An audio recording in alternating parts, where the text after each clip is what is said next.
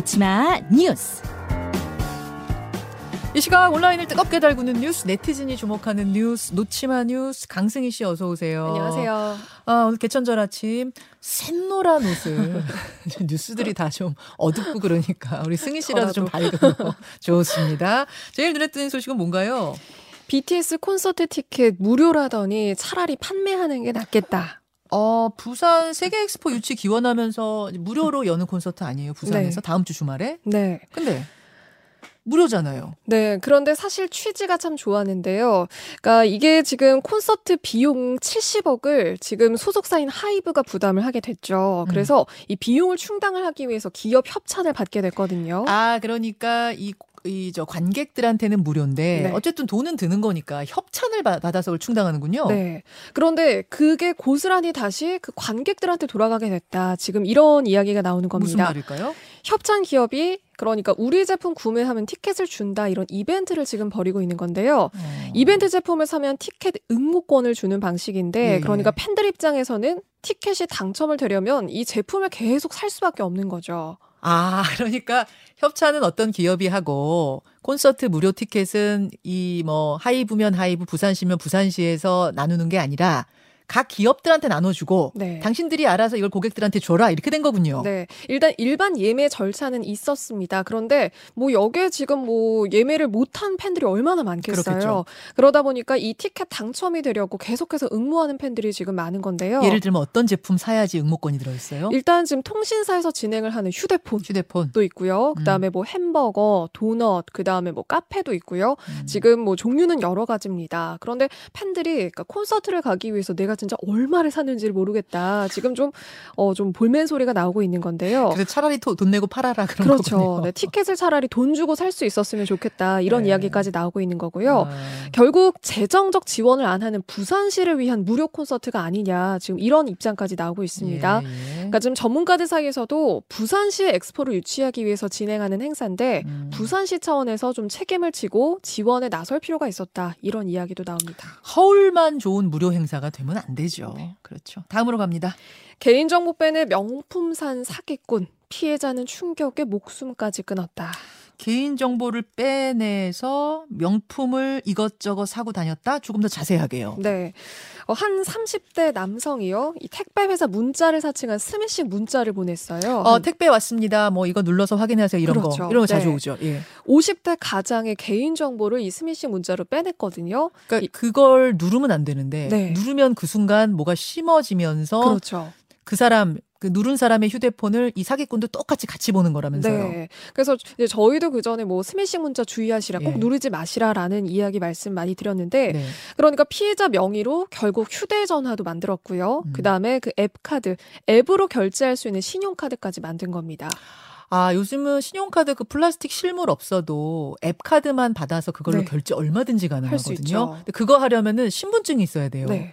근데 이 보이스피싱범은 말하자면 저라고 치면 저의 휴대폰을 같이 보고 있으니까 이 안에 제가 신분증 cap처해 놓은 거 뭐 이런 걸 다 봤다는 얘기잖아요. 그렇죠. 그거 가지고 앱카드 만들었군요. 네. 그리고 또 휴대폰으로 인증을 하게끔 돼 있잖아요. 네. 그래서 어 이걸 지금 피해자 걸 갖고 있으니까 당연히 자기 것처럼 당연히 인증도 하고 뭐 인증 문자도 받을 수 있고 했겠죠. 아니 그리고 신용카드 이게 사실 신분증만 있으면 휴대 전화도 새로 파면 돼요. 네, 그럼 그렇죠. 거기로 인증번호 보내게 하면 네. 되는 거예요.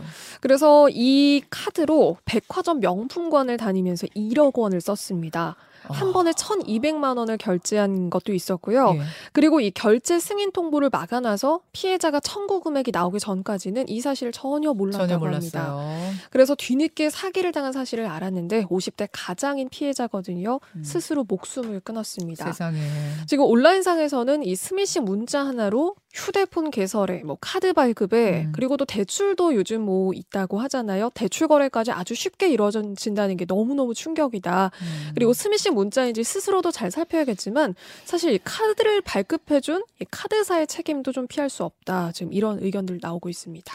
아니 저는 사실은 그 뭔가 뭐 신, 휴대폰을 만들든 신용카드를 만들든 제 신분증을 제시해야 되고 찍어서 보내라 그러더라고요. 네. 저도 앱카드 만들어 봤거든요. 하여튼 신분증 찍어서 뭐 앞뒤로 찍어서 보내세요 이런 과정이 있고 게다가 제 휴대전화로 인증번호 누르세요 이런 절차 두세 네. 번의 절차가 있길래 이건 안전하겠다 했는데 생각해 보니 제 신분증을 가지고 휴대폰 번호부터 새로 파기 시작하면 그렇죠. 인중도 거기로 오는 거잖아요. 네. 저한테 오는 게 아니라.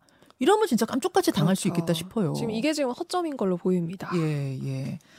이 피해자가 사망까지 했다니, 네. 자살까지 했다니 이게 좀 보통 일은 아니네요. 안타깝습니다. 요 이야기는 오늘 이렇게 들었습니다만 저희가 조금 더 자세하게 알려드릴 부분이 없는지 다시 한번 체크해 보겠습니다. 네. 다음으로 가죠. 현관문에 뿌려진 의문의 빨간 낙서. 이것도 어제 오늘 온라인상에서 큰 화제였는데 그러니까 어느 집 현관문에 자고 일어나니 빨갛게 커다란 낙서가 되어 있었던 거예요. 네. 저희가 사진으로 준비를 했는데요.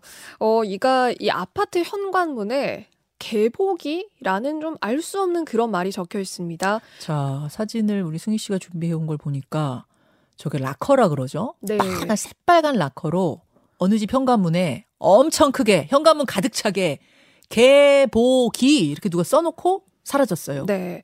그런데 여기가 그 4살, 2살 아이들이 사는 일반 인천 가정집이고요. 네. 이 집주인이 아이들 어린이집을 데려다 주기 위해서 나섰다가 이 충격적인 낙서를 보게 된 거예요. 저 무슨 뜻이에요, 개보기가? 그러니까요. 그러니까 이게 사실 무슨 뜻인지도 알 수 없고 대체 그러니까 내가 이런 낙서를 받을 만한 혹은 뭔가 원한을 살 만한 그런 이웃들과의 일도 없었다 지금 이렇게 주장을 하고 있거든요. CCTV 돌려보지 않았대요? 돌려봤습니다. 예. 그랬더니 한 남성이 지하 1층에서 엘리베이터를 탔고요. 네. 이 손에 이 스프레이로 의심되는 그런 물체를 들고 있었다. 음, 그리고 음. 범행을 저지르고 나서는 뭔가 엘리베이터가 아니라 비상계단으로 빠져난 것- 것처럼 보였던 게 아파트 난관, 뭐 그다음 벽에도 이 빨간 자국들이 좀 남아 있었다고 하거든요. 그러면은 그냥 이렇게 슬렁슬렁 지나가다가 그냥 이 집에 한번 낙서해 볼까가 아니라 아예 이 집을 노리고 엘리베이터를 타고 딱 범행 저지른 다음에 비상계단으로 훌 빠져나갔다는 얘기네요. 그쵸. 왜냐면은 지금 이게 이 집만 이렇게 낙서가 되어 있었고, 그 다음에 다른 집에 뭔가 또 그냥 뭐 지나가면서 범행을 한 그런 흔적은 아직 발견이 되진 않았거든요. 어. 그래서 지금 피해자는 뭔가 이게 본인하고 연결돼 있는 혹시 더 큰 범죄로 이어지지 않을까 지금 좀 불안감을 호소하고 있고요. 당연하죠. 심지어 이사까지 했고 예. 출근도 못하는 상태라고 합니다. 이건 뭐 경찰에서 좀 도와줄 방법은 없나요? 그러니까 지금 일단은 이 범인을 잡아야 해요. 음. 이 범인이 지금 아직 잡히지 않았고 그리고 이게 지금 사실 직접적이고 뭔가 지속적으로 뭔가 해를 가한 일은 아니어서 그러니까 이번이 처음이기 때문에요. 일단 범인이 잡혀도 이게 경범죄 처벌 아. 정도 받을 수 있다고 하거든요. 저게 지금 어떻게 보면 법의 허점인데 저 라카치를 하고 도망간 저 남자가 집 안으로 들어간 건 아니잖아요. 네. 그러니까 주거 침입죄가 아닌 거예요. 게다가 지속적이면 스토킹이 되는데 지금 일회성 네. 범죄고. 그렇기 때문에 뚜렷하게 처벌할 방법이 없어. 잡는다고 네. 해도. 그냥 경범죄라는 거죠. 하지만 저 피해자가 느낄 심리적인 그렇죠. 불안감은 상상 이상이죠. 네. 사실 뭐 경범죄라는 걸 알고 나서도 더 피해자는 좀 불안하지 않을까. 처벌이 이 정도이기 네. 때문에요. 아, 무섭네요. 네. 무섭네요. 일단 범인 좀 빨리 잡아야겠어요. 다음으로 갑니다. 때 아닌 가을 모기. 저 솔직하게 말씀드려서 그젯밤 이제 어제는 비가 와서 그렇고 그젯밤에 네 마리 잡았어요. 네 마리 잡았는데 한 놈은 놓친 것 같아요. 총 다섯 마리였던 것 같아요. 아, 왜 이래요 요즘? 그러니까요. 저도 사실 여름에는 물린 기억이 없는데 최근에 저도 물렸거든요. 네. 그러니까 지금 사실 이 모기가 활동하는 그러니까 더위가 좀 길어진 건 사실이고요. 그런데 가을 모기가 특별히 많은 건 아니라고 하고요. 가을에는 아무래도 낮에는 덥지만 아침 저녁으로 기온이 내려가잖아요. 음. 그래서 이 모기들이 집 안으로 따뜻한 곳으로 들어오는 거라고 해요. 그 방충망을 다 해놨거든요. 얘네들이 도대체 어디서 들어오나 제가 이렇게 보니까 방충망에 많이 붙어 있는데 방충망 중에 약간 벌어진 틈 있잖아요. 아, 얘들이 거기로 들어오더라고요. 틈을 메우셔야겠네요. 거기서 가스테이프를 일단 붙였거든요. 급한 대로. 어, 왜 이렇게 많, 많은 거, 거예요, 정말. 네, 그러니까 사실 좀 더워진 영향도 분명히 있는 것 같고요. 네. 사실 기후 이상 때문에 모기들도 이렇게 오랫동안 활동한다고 지금 이야기가 나옵니다. 그리고 비가 많이 내리고 나면은 그 다음에 모기가 부쩍 네. 많아지는데 이번에 비가 많았잖아요. 그렇죠. 늦, 늦 여름, 초 가을에 네. 그 영향이 있는 것 같습니다. 여기까지 수고하셨습니다. 고맙습니다. 김현정의 뉴스쇼는 시청자 여러분의 참여를 기다립니다. 구독과 좋아요, 댓글 잊지 않으셨죠? 알림 설정을 해두시면 평일 아침 7시 20분 실시간 라이브도 참여하실 수 있습니다.